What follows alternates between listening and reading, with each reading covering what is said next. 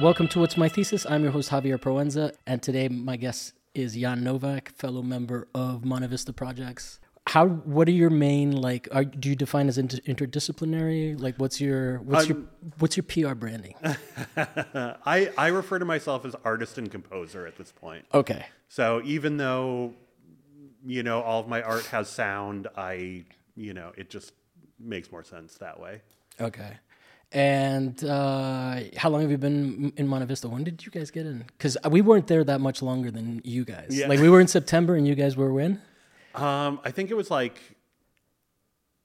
like April maybe. April. Okay. Yeah. So it I mean, that's a that's a considerable amount of time, but like we just needed to, I, we just needed new blood. I mean, Yeah. that's kind of how it was when we when we got in. It was like, did you ever hear about the fact that we may have been shutting down?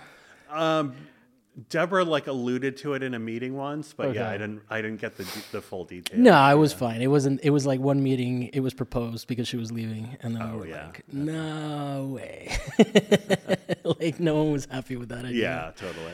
Um, but yeah, man. So how are you finding the the organization? I mean, you've got you you've come into like you've slotted yourself into a pretty solid role. I used to be part of the the, the finance committee, but I just ended up being too busy. And, and it seems like you, who is it? It's you, Carly, and Um, well, that I mean, that's the. There hasn't been much movement on Oh, the fundraiser. yet. okay, Yeah, okay. yeah. So then it's not. I didn't just end up flaking out of that. not not at all. No, it, it I I No, no, it's all of it. There was there's a bunch of us. We don't have to list everyone. At, at least we admit that we're complicit in it not happening. yeah But uh, yeah I totally dropped the ball on a couple aspirational grants I wanted us to apply for, and yeah, Yeah. it um yeah it just got away from me. So it's I'm still for me I'm still finding my oh, I yeah. like finding figuring out how how much capacity I have to do it.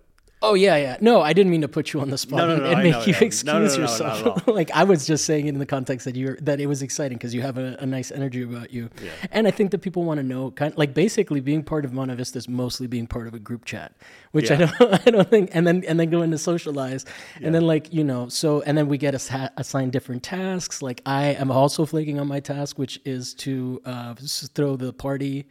That com- that that between us and TSA LA, we're gonna have a social.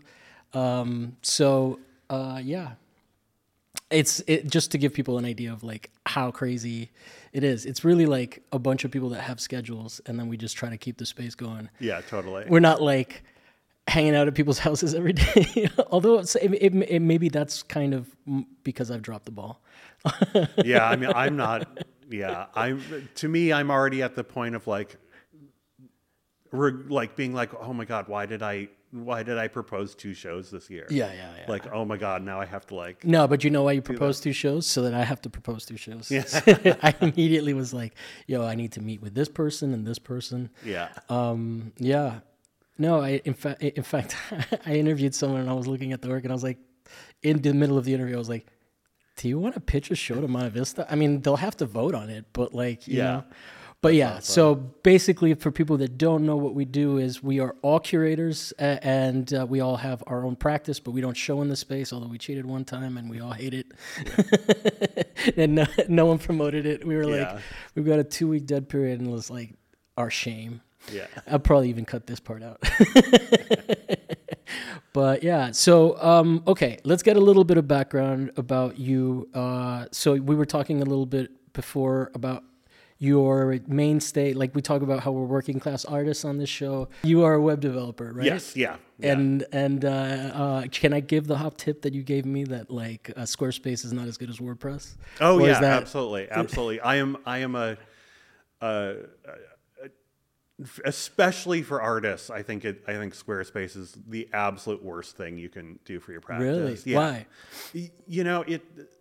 I mean, you told me already off air, but yeah. Yeah, I mean, but but there are other reasons too. I mean, it's it's one of one of the simple one is that you're leasing the design versus owning the design. So it's like, you know, with a WordPress site, you can move it around, you can take it wherever you want. If you want to leave the Squarespace um, ecosystem, you, Say it becomes expensive, like yeah, exactly. Yeah, if it if you get it priced out or whatever, it's like you're screwed. You can barely get your content out of it. Mm. You you know, it's like you basically will have to start over somewhere from scratch. Yeah. And WordPress, because it's open source, is designed to, if you want to move your site to Tumblr, if you want to like, you know, do whatever, it's like there are plugins out there that will let you transition it to wherever you want. Mm. So you're building a database that is can go with you for years to come. Yeah. As I'm thinking about it, though, I'm also realizing that most of the people I have on the show never update their websites. uh, What kind of clients do you have? Like, it's is it artists ever or? Is Oh it, yeah, yeah, yeah. It's uh, artists, musicians, um, record labels, art organizations. So I've done everything from like, uh, you know, small artists, small musicians. Because I do like WordPress consulting work where I can like throw together a website for like five hundred dollars for Mm. you know. So I try and do both that and then I do really high end stuff for like you know I did like Smack Mellon, the art space in New York. I did their website. Um, you know, What are the advantage? I mean, because uh, I mean, I, I'm I'm asking you because you are informed on this stuff. Oh, yeah, and totally. and most people like I think my understand my, I think the reason that most of the artists that I have on the show probably don't update their website. They mostly stick to Instagram, which falls under the same problem that that we were talking about. Like now, their content is not even getting to the people that follow them, right? yeah, exactly. So there's a case to be made for actually updating your website. What what what are the benefit? Like, why do these artists? What is it that they get out of? Why do they come to you to have a website designed?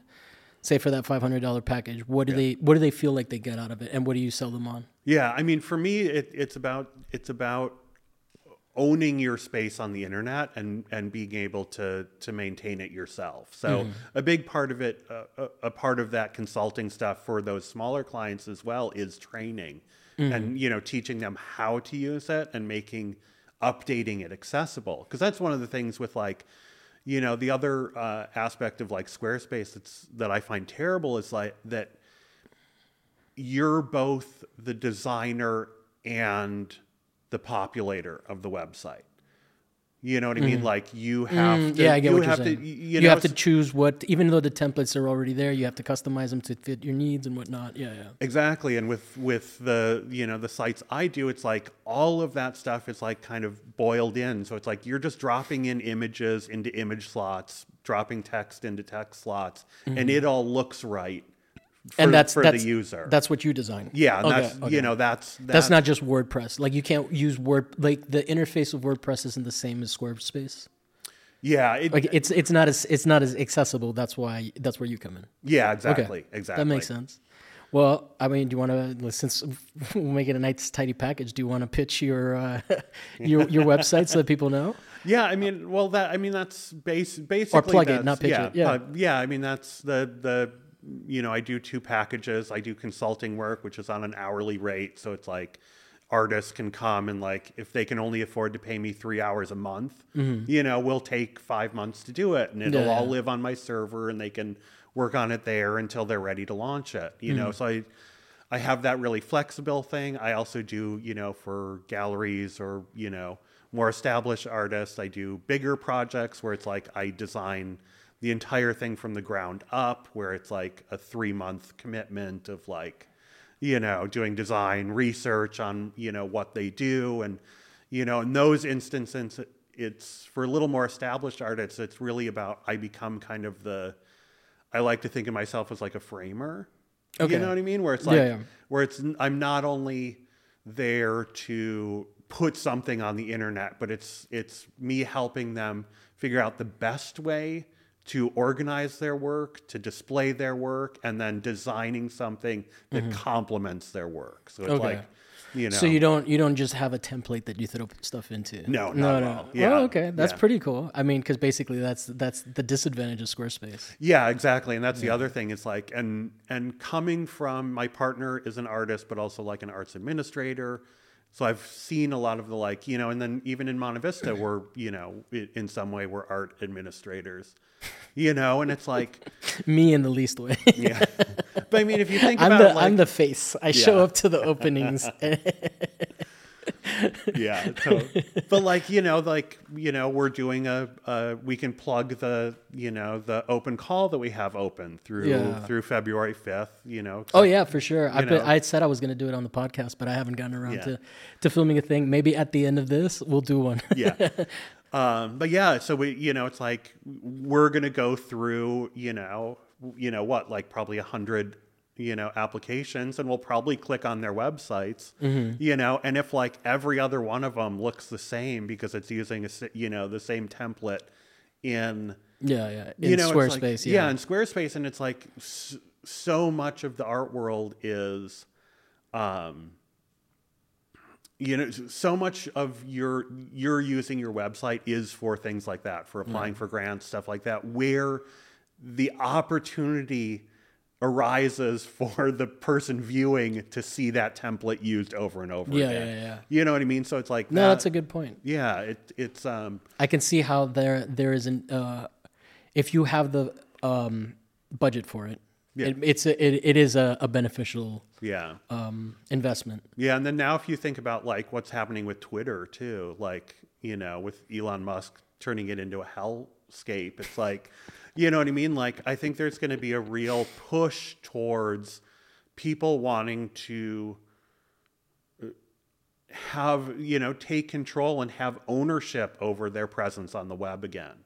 So mu- you know, that's kind of my hope of of that that shit show is that it will push people back towards having websites because that's what was great about the internet 20 years ago was like all these random websites that like you know Yeah. anyone could put up something it would just be the most random shit but it was like so charming and Yeah, no, uh, but it was also a lot less regulated than it is now. So I mean, it's like it's an interesting thing. Yeah. I mean, I'm like I don't I'm not a huge uh, fan of billionaires, but to me the whole thing the the um hyperbole around everything right now is just so intense. Like Oh, you, yeah. you know, like it, it's so it's so funny how everything is bigger than like essentially I don't know. Like the whatever hope we have for the internet, it's so different than wh- whatever it was. And like, Oh, what, yeah. like, because I mean, we're of the generation. We talked off air that we're about the same age. Yeah. And uh, the internet was great. Like, do you remember the term information superhighway? oh yeah Oh, absolutely d- Like, do people do people even know what that is anymore? Like, Yeah. that is so crazy to me. It is Yeah. a wild, wild time to to like live through from zero to, and I don't know.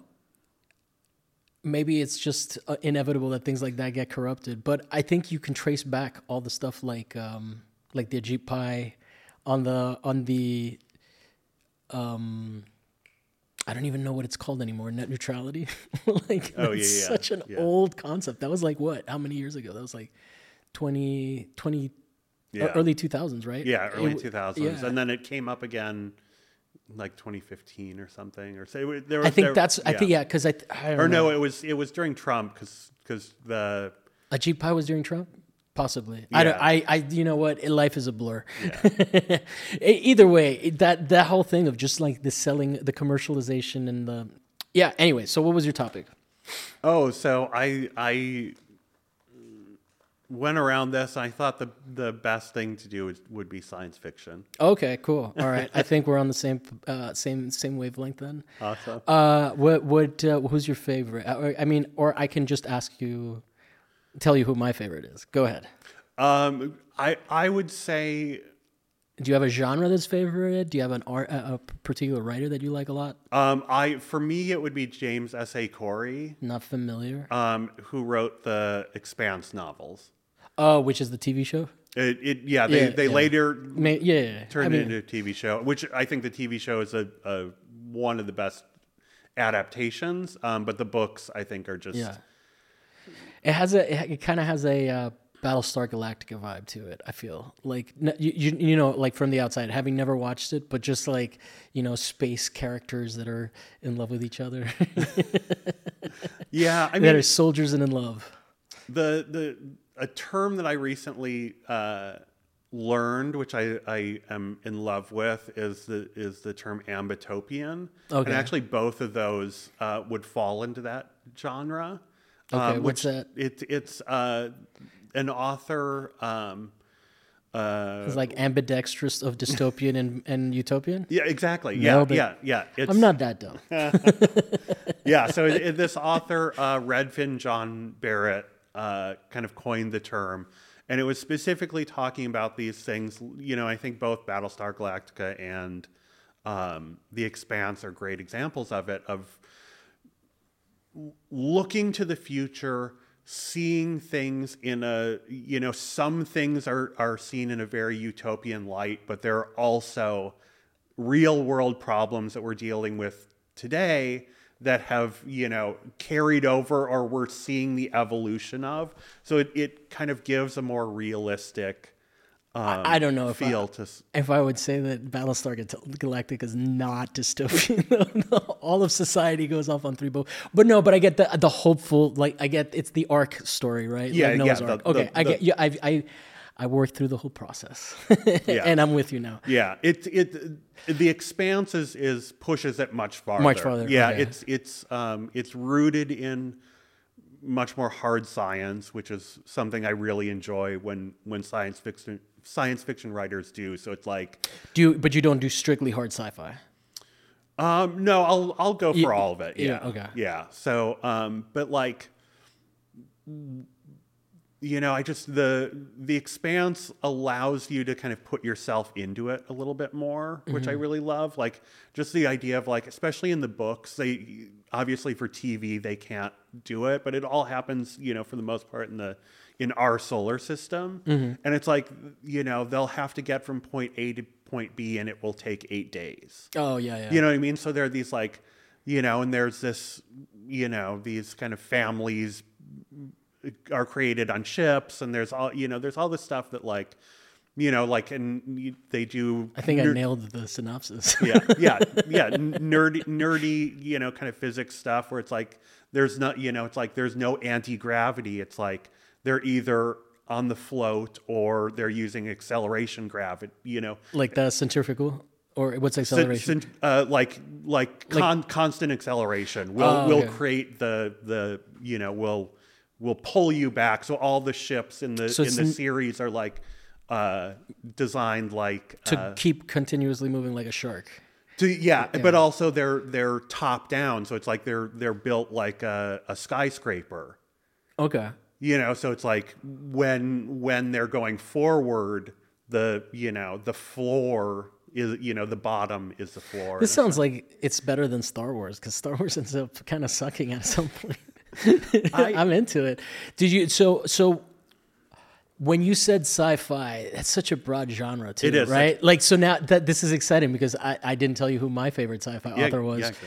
I was going for more uh, the Snow Crash, uh, uh, the what's his name, Neal Stephenson, who, who also does the historical fiction, which I really enjoy okay.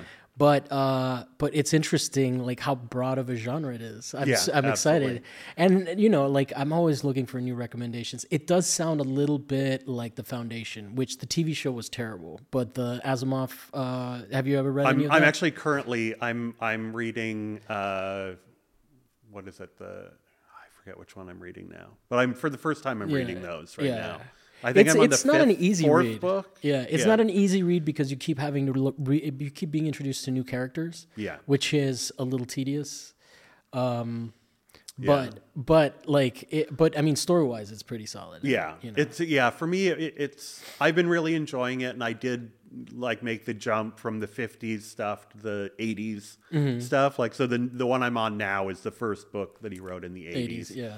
Um, the f- the '50s stuff was I got a little cringy towards the end of because I feel like like you know going back to the like Ambitopian thing, it was like like Ambitopian of the 50s where it was mm-hmm. like every every pro like the foundation is constantly like trying to reinvent how they're expanding and it somehow always boils down to like making their women happy which is like so like the like the first iteration they're like oh we can sell them these like you know trinkets and jewels and there's like this whole like paragraph i remember reading where it was like all about financial control of Yeah. of these barbarized worlds um, through like basically giving them appliances and then it's like oh the refusal to fix the appliances will you know the women will nag the men so much that they'll Which book to, is this? I don't think I got that deep. yeah, I, I think it's. The, I think it was the the. It was the second book. it, second it was the second book. Yeah, um, yeah. It was full full on. Like they the the kind of first iteration is they kind of use religion. They like introduce. So then, I guess like so, sci-fi for you. What are the parameters that you're most like? It sounds because I'm from a generation of the William Gibson s- stuff. Like you mm-hmm. know, I mean, we're all we both are obviously, Yeah.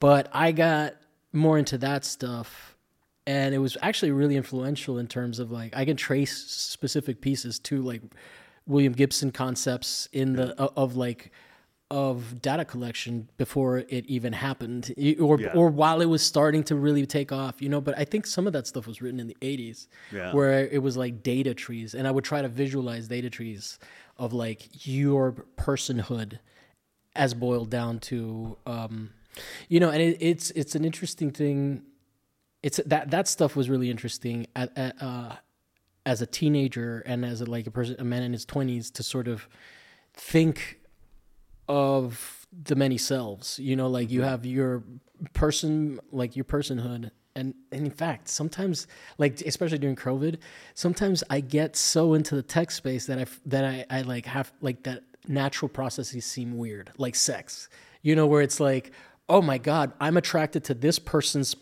body you know? Yeah. it's like we live in such a sterile unbiological like lifestyle. Oh, as, yeah. as opposed to like maybe even when we were kids. Like when we were kids it was dirty you know? Like you would scrape your knee and shit. Yeah. like even kids nowadays don't do that. Yeah, for me, that I I have the opposite where I get so into the tech space that I kind of forget my body. yeah yeah yeah yeah. You know so I, I i can but i can trace that back all the way to my 20s of like having these moments like when i was living in seattle of like starting a project on my computer you know in the middle of the afternoon or something.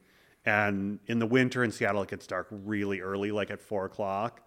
Um, and like blinking and it being dark. Yeah. You know like where the the my the outer periphery of my perception is not refreshing. Yeah yeah and then all of a sudden i have a certain blink and it's like i'm like what what happened like it's this weird perceptual shift. It was kind of amazing. Yeah yeah yeah. No Um, it is it, it, it is that like we used to call it the k-hole. Yeah back i think that's a generational thing you know when you were in the hole. Yeah. but uh but yeah so okay so and then i'm sorry the the sci-fi that you're into is is space always invi- involved in your sci-fi? Or uh because i mean sometimes it is for me but that like i'm i've always been more into like futures you know? yeah, for for me it would be it would be futures yeah. as well it's, so not alien sci-fi not like like i mean contact is cool and all but like oh i i'm i love that movie I Yeah. have to No, say. no, I'm just saying, but like that's the end of like,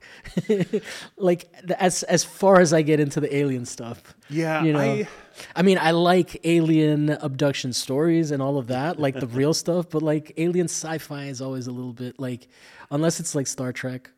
Yeah, it, it it all depends for me. I I have a total soft spot for Star Trek and Yeah, the, yeah. the the full on um oh, I'm forgetting his name. Whoever created Star Trek. Oh yeah, yeah. yeah. oh, now I'm blanking. Gene too. Gene Roddenberry. Like I I'm all for that like hardcore utopian as well. Like. Yeah, I think yeah. it's I think it's absolutely beautiful and and using aliens as a kind of metaphor for diversity is like you know it's I'm all all for it. So it, it really depends like alien stuff won't necessarily lose me, but I don't Yeah, yeah. I'm yeah. not going to necessarily like I also won't seek it out. yeah, exactly. Yeah, yeah. No, I think we're on the same page.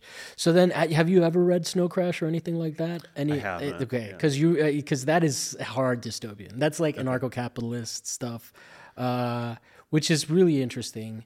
Uh, I think a lot of the um, it's one of those books that you that I read and I was like, oh, it's cool. But then like a lot of other people read it and they're like, oh, we should make it real. And I'm like, no, it's not cool like that. Yeah. you know, because like Meta literally comes like the Facebook, the biggest company in the world is named after a concept that comes from that that Yeah. book, right?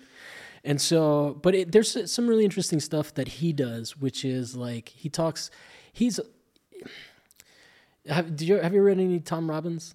Mm-mm. Okay, so Tom Robbins is great, but sometimes his research is bigger than the story and more interesting than the story.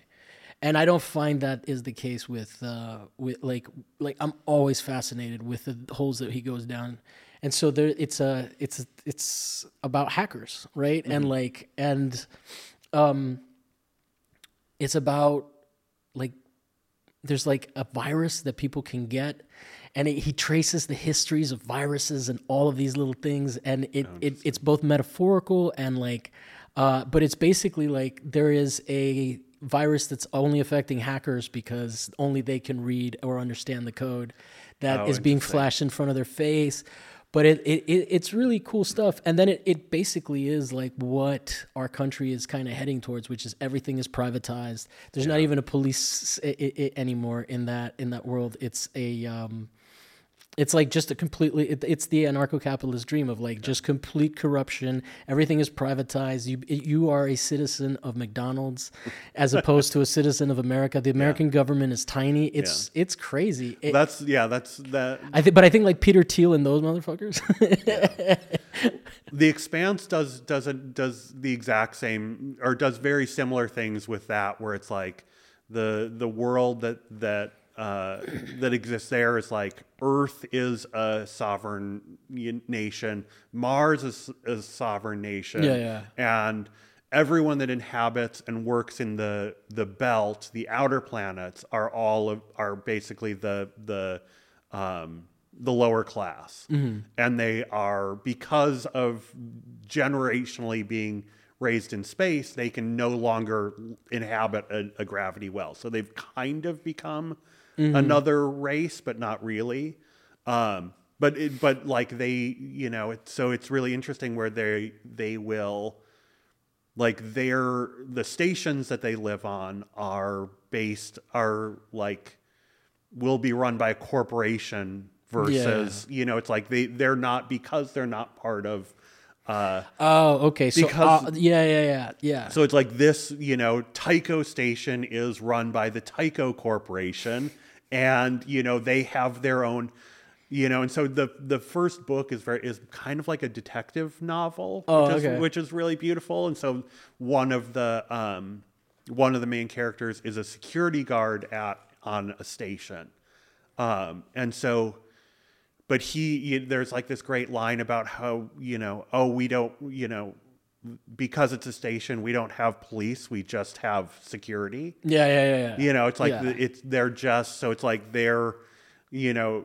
safety is all about the safety of the corporation not about the people No, definitely. Yeah, it, and and one of the things that's funny in the, um, it's like it's like going to an embassy. You know, like when you when you- like it's not McDonald's. It's like Lee's Happy something whatever.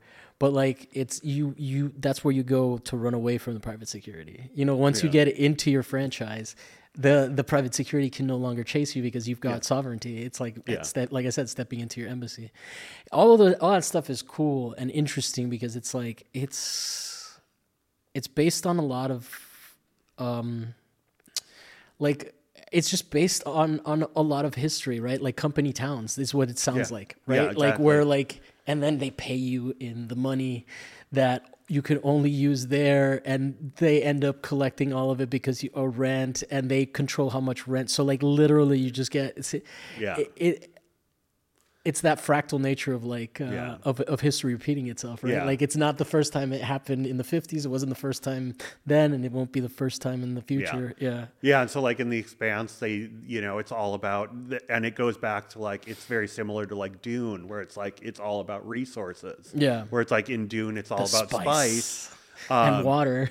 Yeah, and water, and and in the Expanse, it's also it's water and oxygen. oh yeah, yeah, You that makes I mean? sense. Yeah, because those, those are the the. So are there pirate, pirates in, in space? Oh, yeah, yeah absolutely. Yeah, I mean, it only makes sense. Yeah, yeah, and there's a market for it. Yeah, and there's the, but they go in they do it in such a uh, detailed great way. So there's this whole like little subplot. It's it's basically like the backstory of one character, but it's like he you know was like a I I won't go into it, but the the what I'm going for is like these belters on a station, um, the corporation that sells them everything ups the prices, s- you know, like a penny, you know, for their oxygen. And, th- you know, in and it that, throws everything. Yeah. yeah, in that context, it means that in order for them, the amount of oxygen that they can afford per month is two days short of what they need. you know, but when it's oxygen, it like you know, Yeah, it's yeah. like, and it's out, but it's it you know, it goes right back to like Nestle trying to privatize water. Yeah, you know what I mean? It's like it's already happening here now. Have you seen the? Uh, there's a the, one of the solutions that people came up with in some region. I forget. It could also be bullshit because I saw it on on on one of those motivational Instagram things. But they they put out these big like I don't know what they're made out of, but like sails that kind of just captured moisture mm. from the fr- like fr- from night. I don't know. I mean, it looks like desert, so I don't know how they how how much moisture there is, but it's interesting how like people come up like mother is the necessity is the mother of invention kind Yeah. of thing Yeah. but i mean not that i'm happy that they have to do it. it's Yeah. awful but yeah i mean they've been doing that for like since we were kids you Yeah. know and like and that's the crazy thing like i think people i think people may have been more aware on a global scale of like the horrors of like our economy and what we did whereas like even though we have all this action access to information i don't think people really realize like you know it's like how bad everything that i'm running in this in this setup like your setup like all, Yeah. all of this stuff is like made out of very very bad metals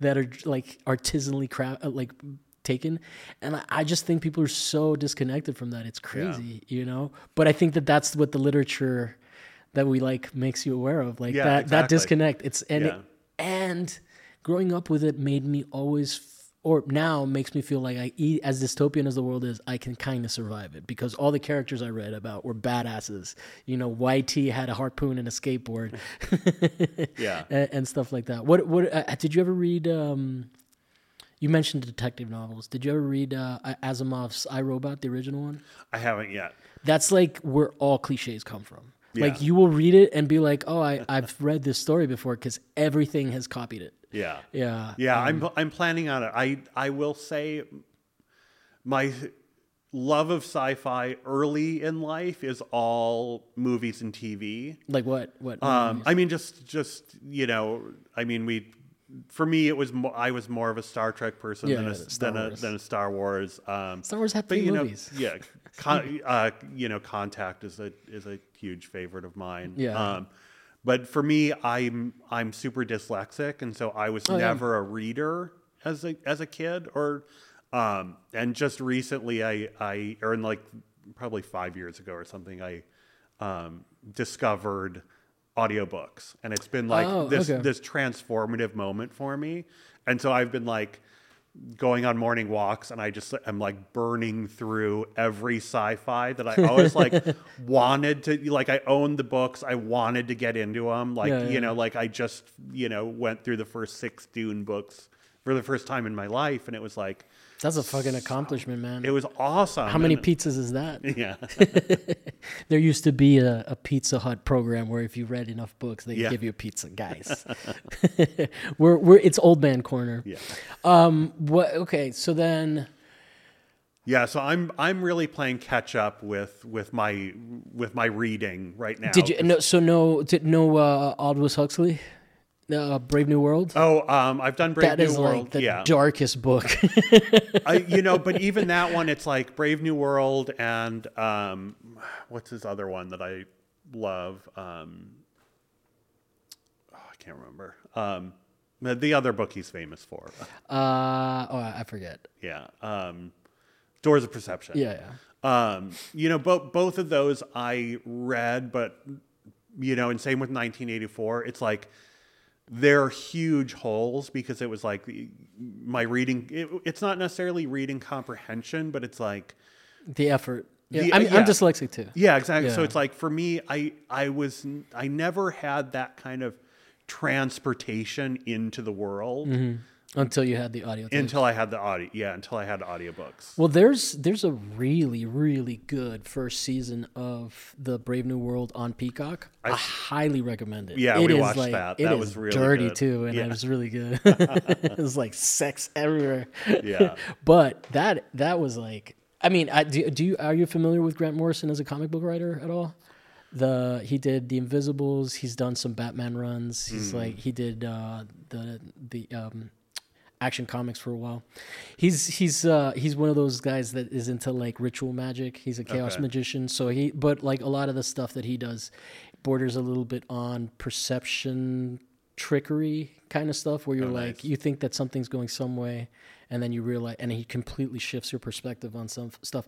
He's I would say he's like Alan Moore in that tradition of like you know fucking weirdos that have like really deep things to say because they like explore the depths of their heads.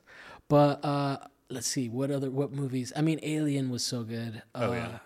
But Well, an al- this is a really great one. Alien, the first Alien was actually one of the main inspirations for The Expanse. oh really? But it's specifically the first two people that get killed, Mm-hmm. um, which are like the two like like maintenance people.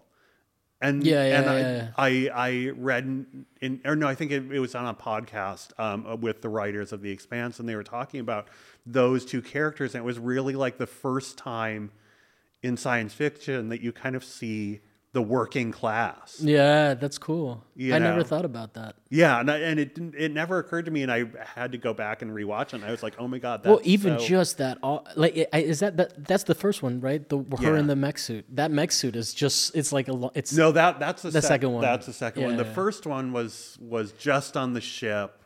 that's the that's the, it's a little bit more horror movie. Yeah, it's right? a little more Yeah. horror movie, and they just kind of go through the the the crew killing everyone. But it's like, yeah, the fir- there's there are all these conversations in it with the, these two characters, you know, where they're just like griping about pay and like it, you know, Yeah, like yeah, yeah. this, you know, having to take this detour to land on this planet is like all about like them losing their bonus and like, you know, there are all these like working class concerns that are like, you know, sti- that are addressed by these two people that it's like you you so rarely see in.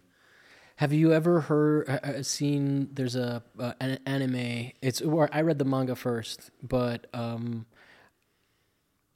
uh, it's uh, it's called Planetes, and it is like they are. It's in the future, and there are again a working class group of garbage people, like or uh, waste management people that orbit the planet and collect space trash and like wha- like it starts with one person who like one of the characters has like a loved one who dies because a little piece of trash like itty bitty bitty like the size of a grain of sand rips in through her spaceship because all that trash that's going it, I think it's the I, there's it's not Kessler but it's a it's it starts with a K it's a sim it's a thing that that like a theory or whatever a syndrome Yeah. it's not a syndrome because I think that's medical, but but um, all the space garbage that's like, Yeah, that's and it and it's gonna eventually like make it so that we can't like leave the planet, right? Because uh, uh, because of the danger. So basically, what they do is they collect all of this before it collides with other stuff, and it's it's a similar thing. Like there, I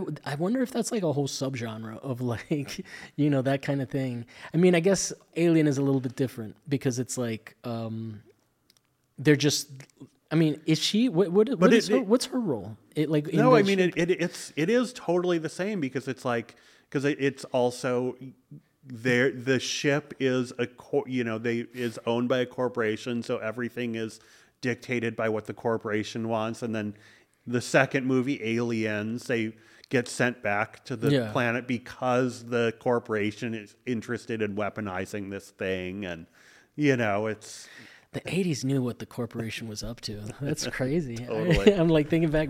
I'm like realizing how much of my training comes from that culture, and now I, I see the movies that are coming out, and they're they're so overtly like political. Whereas like this stuff is a little bit more subtle. You know? Yeah. Did you ever watch uh, Moon with um, Hmm. what's his name? The S- Sam Rockwell.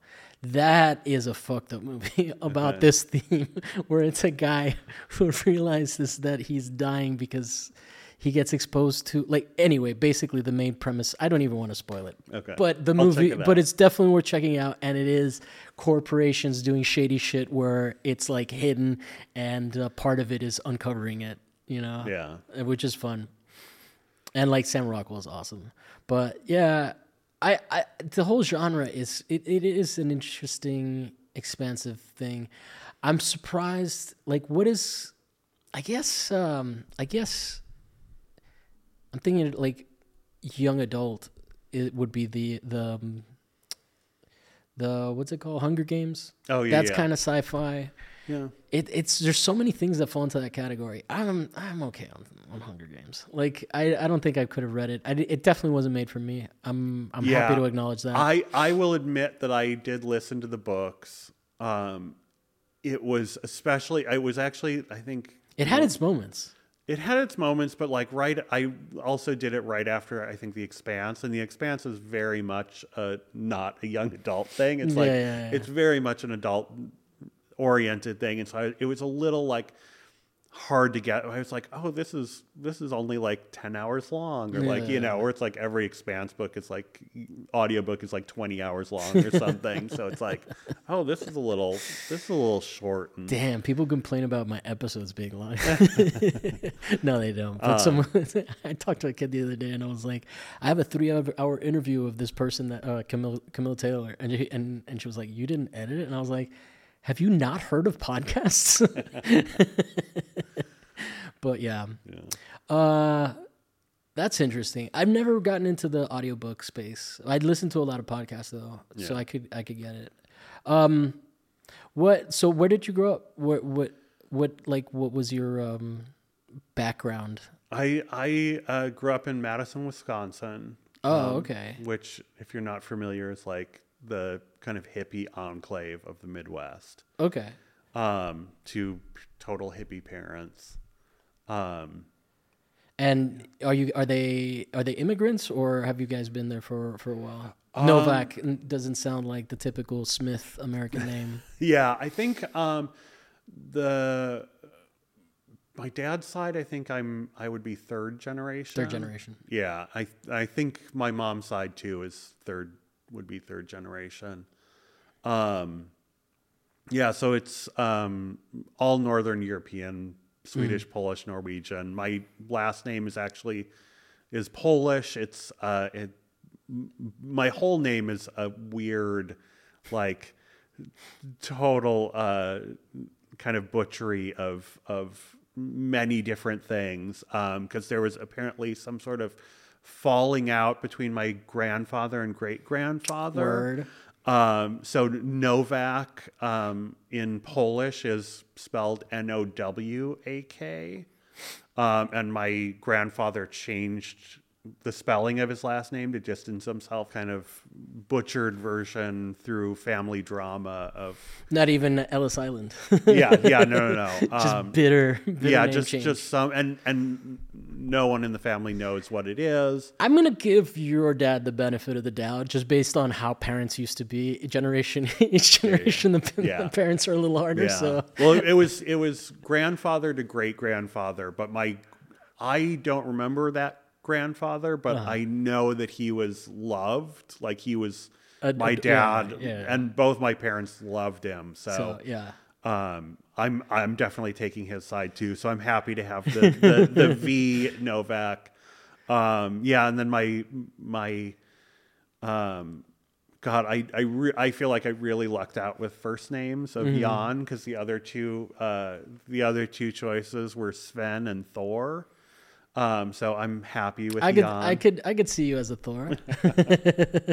you got Thor vibes. yeah.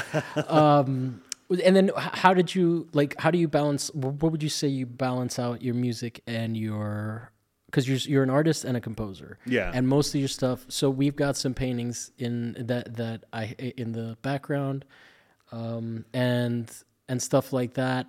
But you also do video stuff. You said yeah. So well, you do animations with like uh, After Effects. Yeah, yeah. I mean, it it's all all of the visual work. I mean, I used to identify as a sound artist, which Mm. I've kind of moved away from. And that's distinct for people that are listening from a noise artist, which is a much Yeah. more obnoxious thing. I mean, I love it, but it's still obnoxious. yeah, yeah. I mean, basically, sound art was, you know, 10, 15 years ago, the thing you would say to be allowed into the, you know, quote unquote visual art world and, and work with sound. Yeah. That, that's, that's how you had to frame yourself. Um, and I, was it sculptural as well in the in that like I've seen like that take on a yeah, I mean, speaker as a sculpture? Yeah, sometimes it would, but uh, I mean, to really, really, there was this real, um, you know, I kind of came up at this time when when the art world was really phobic towards sound stuff, and so it was, it was really, and now it it feels very in vogue right now. Um, but I've also kind of I've become really tired of those um, of those distinctions and rules and kind of become a little resentful of them. And so now that's why I kind of I did pick up some resentment. yeah. Yeah that that's how I've kind of moved towards just you know calling myself a an artist and a composer. And uh-huh.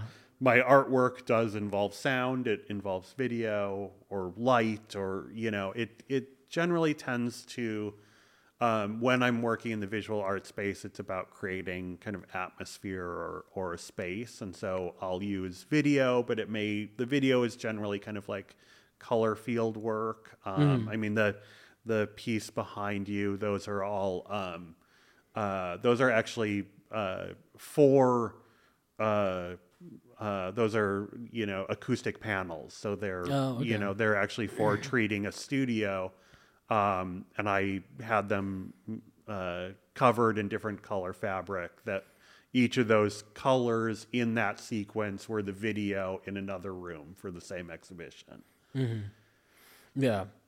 Um and and do you actually compose music that's just like music? I mean, I not do, yeah. necessarily like pop, but is it uh, what what what genre do you do you uh, bounce around? Are you in a specific space? Um, again, a little resentment. Um, the, the the best, the the closest word is is ambient.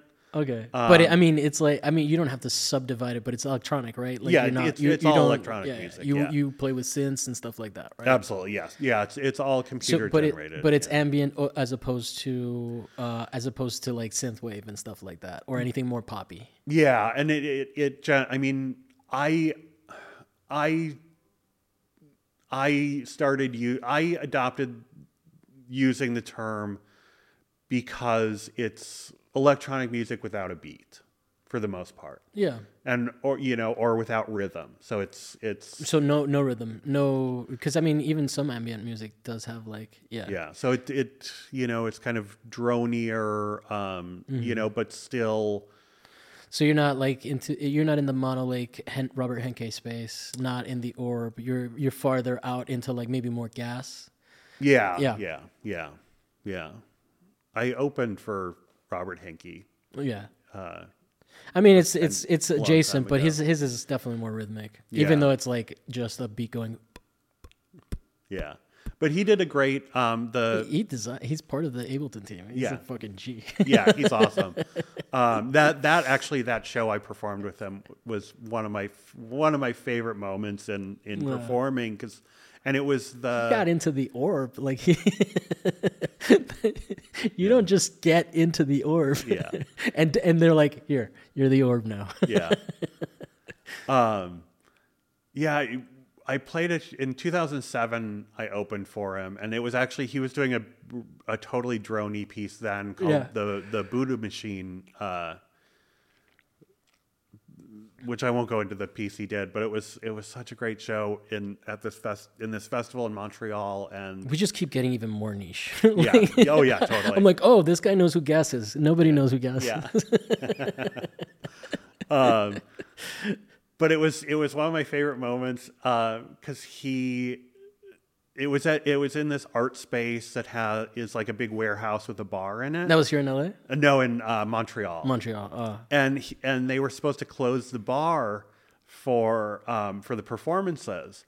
Um, and me and my collaborator were like the newbies, and like you know, I had never performed a big festival, or it was like the second time I'd done a big festival like that.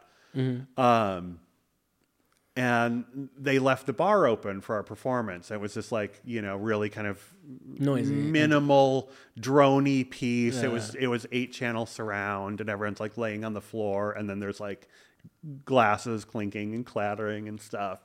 And we just kind of like powered through, played a little louder, you mm-hmm. know, whatever. And Robert Henke comes on and like starts this like beautiful drone. It's like eight channel surround, like you're just like enveloped in sound.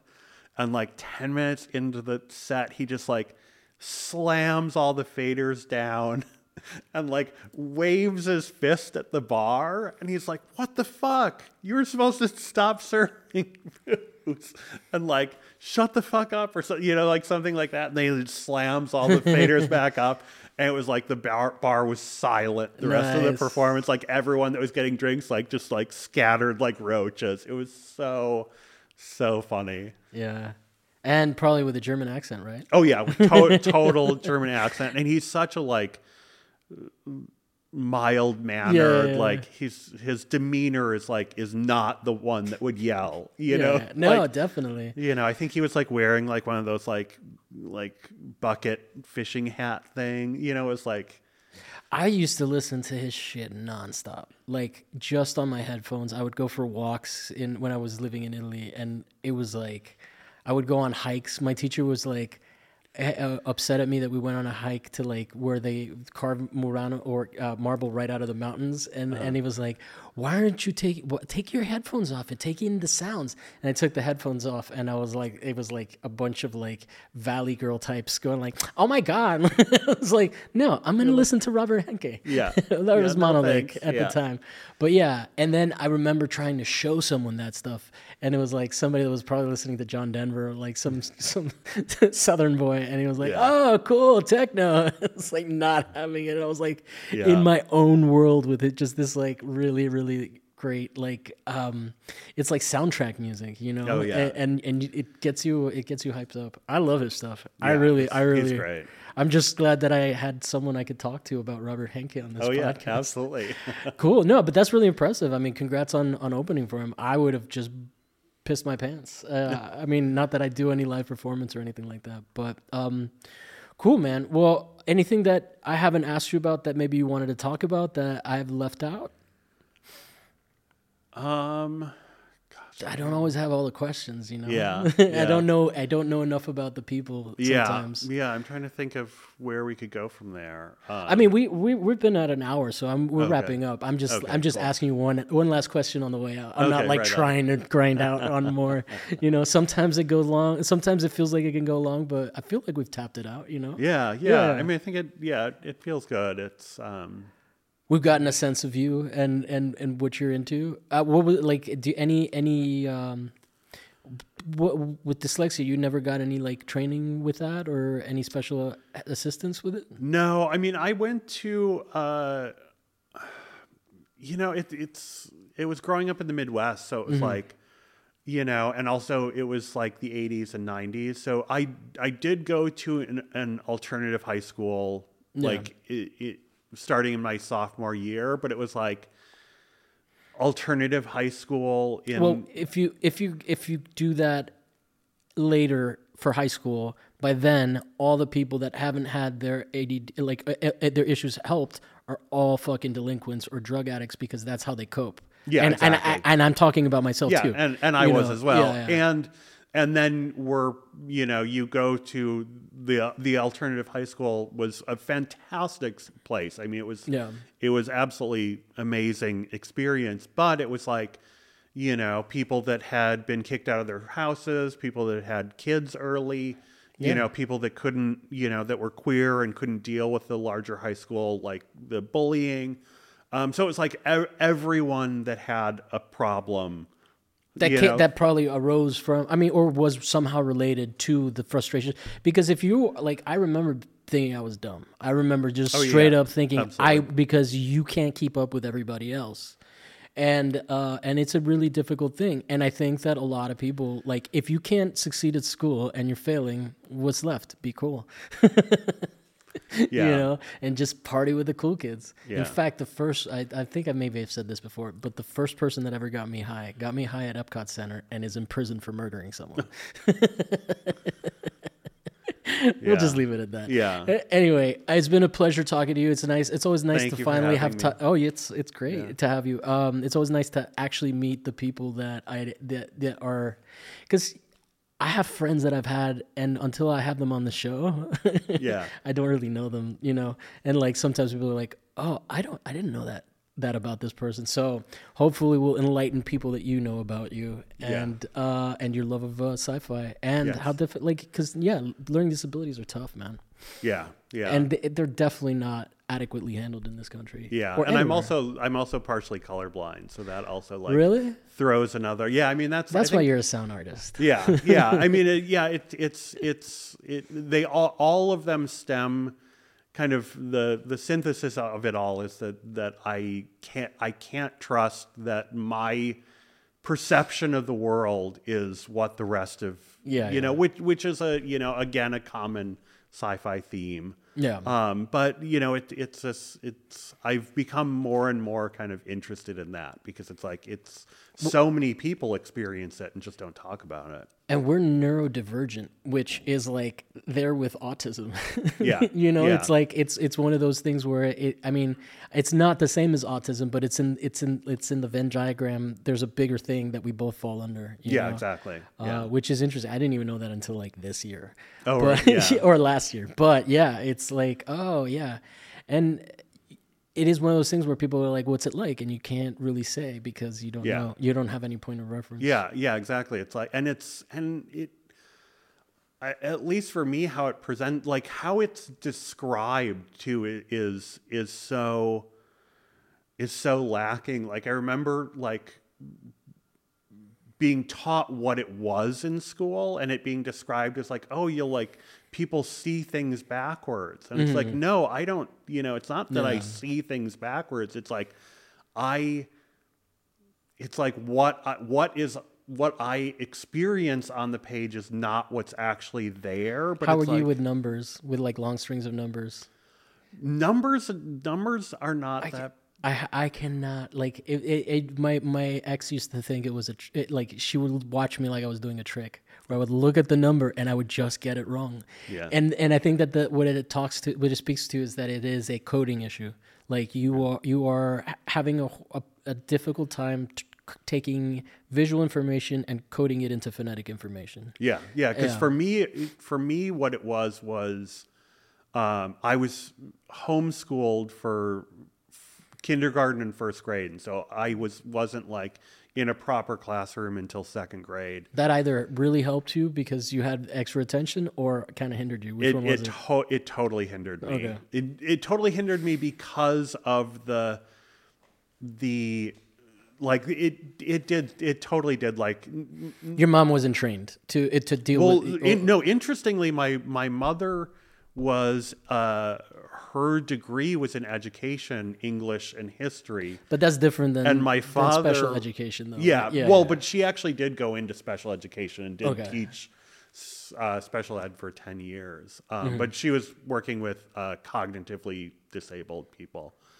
um, but yeah I, it was for me it was like i the the moment i remember it was was being unable to read out loud in Mm-hmm. second grade and like being put on the spot having the spotlight on me i also deal with anxiety you know and like i had like test anxiety is what was another diagnosis i got yeah. um, but it was like, for me, how it presents is I see the wrong word.